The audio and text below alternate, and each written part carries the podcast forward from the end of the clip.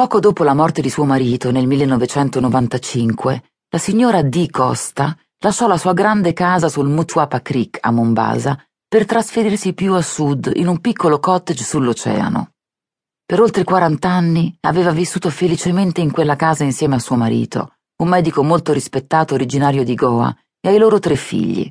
Si erano conosciuti negli anni 50 a Edimburgo, dove entrambi avevano fatto l'università.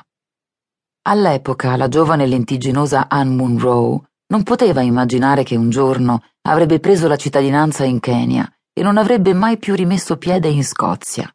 Aveva donato gran parte dei mobili all'esercito della salvezza, il suo lungo tavolo in tech con le sue otto sedie, letti, lampade, quadri, le due poltrone su cui lei e il marito si sedevano dopo cena per fare le parole crociate, vari soprammobili senza valore e aveva preso con sé solo lo stretto necessario per poter vivere comodamente nel cottage di due stanze.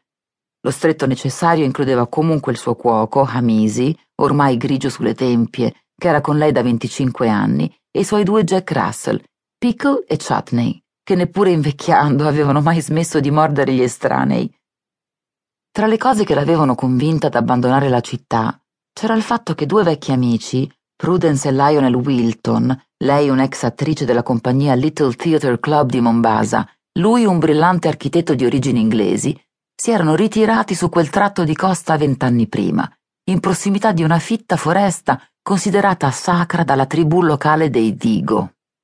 Quel posto era stato dichiarato un monumento nazionale e nella spessa ombra di quella stessa foresta crescevano specie rare di piante e animali selvatici. I Wilton giuravano che fino a quindici anni prima si potevano ancora vedere di tanto in tanto dei leopardi attraversare il giardino.